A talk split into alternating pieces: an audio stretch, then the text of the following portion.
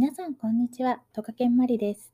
子育て支援をしたり、SDGs の一環でジェンダー教育の絵本を書いたり、子供起業家を育てるハピードラボを運営しています。この放送では、宇宙人と呼ばれる私、トカケンマリが実践している育児や、ママや子供が笑顔になれるヒントをお伝えしていきます。私自身が学んだ世界での新しい教育に関する情報なんかも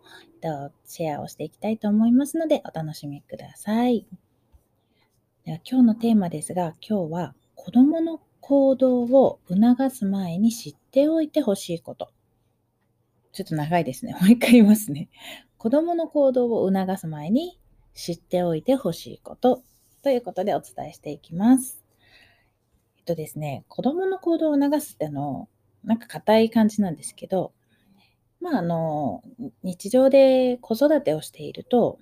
まあ、子供にこう例えば着替えてほしいとかね、ご飯を食べてほしい、早く支度をしてほしいとか、まあ、朝の感じだったらそういういろんなしてほしいと思うことありますよね。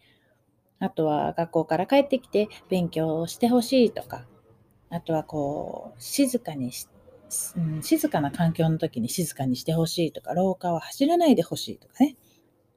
まあ、そういう子供にしてほしい行動って、まあ、いろいろな時出てくると思うんですが、その時に、あの、以前、なんていうんですかね、こう、いろいろお伝えしている中でも、まあ、なんか、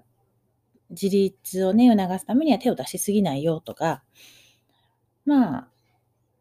えっ、と、カウントをするときには、カウントダウンよりもカウントアップだよ、なんてことをいろいろ教え、あの、お伝えはしたんですけれども、そもそもですね、じゃあ行動を促すってどういうことかなっていうのを 今日なんか考えていけたらなと思います。私もね、これあの、いつだったかな？スクールカウンセリングをやってる頃に知ってすごく面白いなと思ったものなんですが、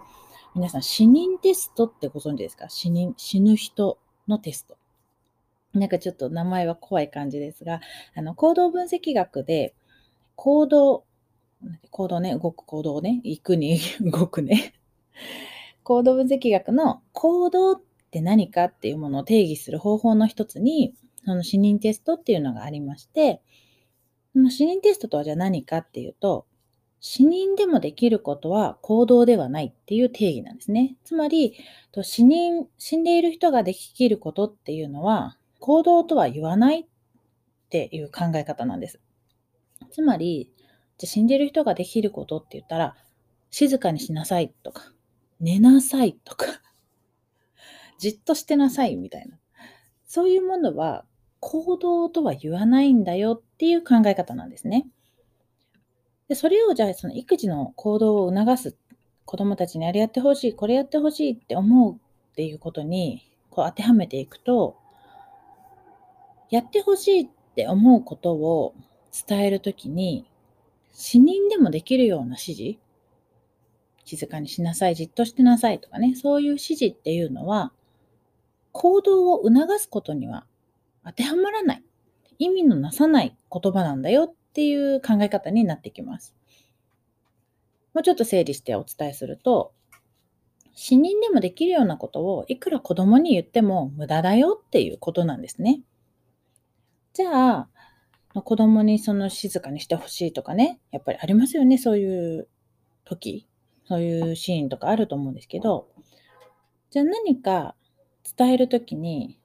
で女その静かにするっていう行動を一つにしてしたら、どう伝えていけばいいかっていうと、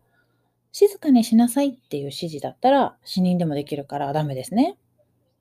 じゃあ何どうするかっていうと、小さな声でねとか、あと、今はお友達の話を聞こうね。今は先生の話を聞こうね。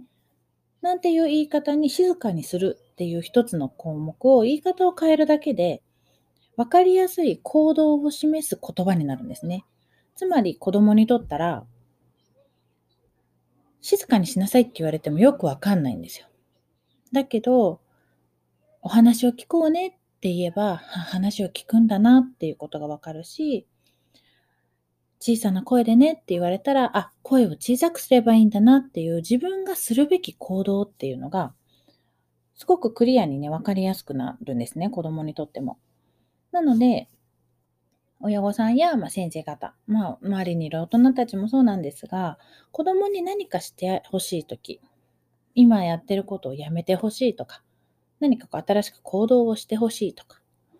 そういう時には、その死認テストっていうのをちょっとこう頭の片隅に置いといてもらって、自分が今言ってる言葉って死んでる人でもできるものかな、どうかなっていうのをふと考え、なんかね、ちょっと頭をよぎった時にでも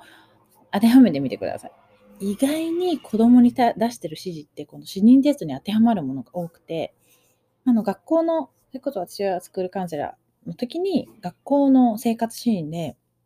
よくあったのは静かにしなさい。じっとしてない。じっとしてとかね。あとは、喧嘩しないとか。喧嘩しないも死人でもできますよね。喧嘩しないことはできる。喧嘩しないって言われてもわかんないんですよ、子供って。なので、そういう時は、じゃあお友達と仲良くしようねとか、えっ、ー、と、お兄ちゃんお姉ちゃんと一緒におもちゃを使おうねとか、シェアしようね、なんていうふうに少し声かけを変えることで、子供にとってはすごくわかりやすい行動のし、まあ、指示というかね、行動のパ、うん、なんて言うんだろう。そう。そういう感じになります。めっちゃはしょった。なので、はねや、やっぱりそれでもね、イライラしちゃう時もありますよね。なんか本当に静かにしなきゃいけない時に、いやとか言われたら、もう静かにしみたいになるんですけど、なるんですけど、それよりも、どこまで声小さくなるかな？とか、あとは、何かな、静かにしてほしいとき、あと男の子とかだとスイッチをオフしたりするのも結構良くて、あの、声のスイッチどこかな？声のスイッチ、あの、切らなくちゃ、静かにしないといけないから切らなくちゃ、なんて言って、あの、スイッチを探すんですよ。で、プチってオフにすると、って電源が切れたみたいな感じで黙ったりします。それ結構、スイッチ攻撃はね、男の子割といろんなシーンに使いやすいのであの、なんかの時に試してみてください。ぜひぜひ。女の子だと、え、何それ？みたいになっちゃうことが結構あります。やっぱね、男女の差もね、少なからずあるのかなって思ったりするし、でも一概に男の子はこう、女の子はこうっていうわけではもちろんないので、まあ、いろんな方法を引き出しをね、お母さんたちもいろんな引き出しをこう作って自分の中に作って、これならどうだ、これならどうだってこうね、たくさんいろんな手を打ってみてください。そのうちこう、あ、うちの子にはこれが結構効くなっていうのが出てくるんじゃないかななんて思ったりします。まあ、なんかその引き出しを増やす方法は、以前お伝えしていたイヤイヤ期を乗り切る方法っていうのでも何種類かお伝えしているので、気になる方はまた聞いてみてください。で今日はですね、えー、と子供の行動を促す前に知っておいてほしいことというテーマでお伝えしました。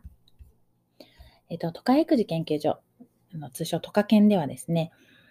えっ、ー、と、お子様やお母さんたちがいつもこう、同じ日常の中でも、ちょっとした違いとか、ちょっとしたゆとりで、笑顔になる機会が増えたり、こう、うん、楽しく時間を過ごせることを増やしたり、そんなお手伝いをいろんな角度からしております。今ですね、ちょうど都会育児研究所も運営しているハッピードラボもホームページリニューアル中なので ちょっとまた抜け抜けになってはいるんですが、あの、またぜひ時間がある方は覗いてみていただけると嬉しいなと思います。毎日7時からこちらラジオも配信しておりますので、と皆様耳だけでもちょっとこう傾けていただければ、お時間いただければ嬉しいななんて思います。それでは、今日も皆さんにとって素敵な一日になりますように、都会育児研究所のマリでした。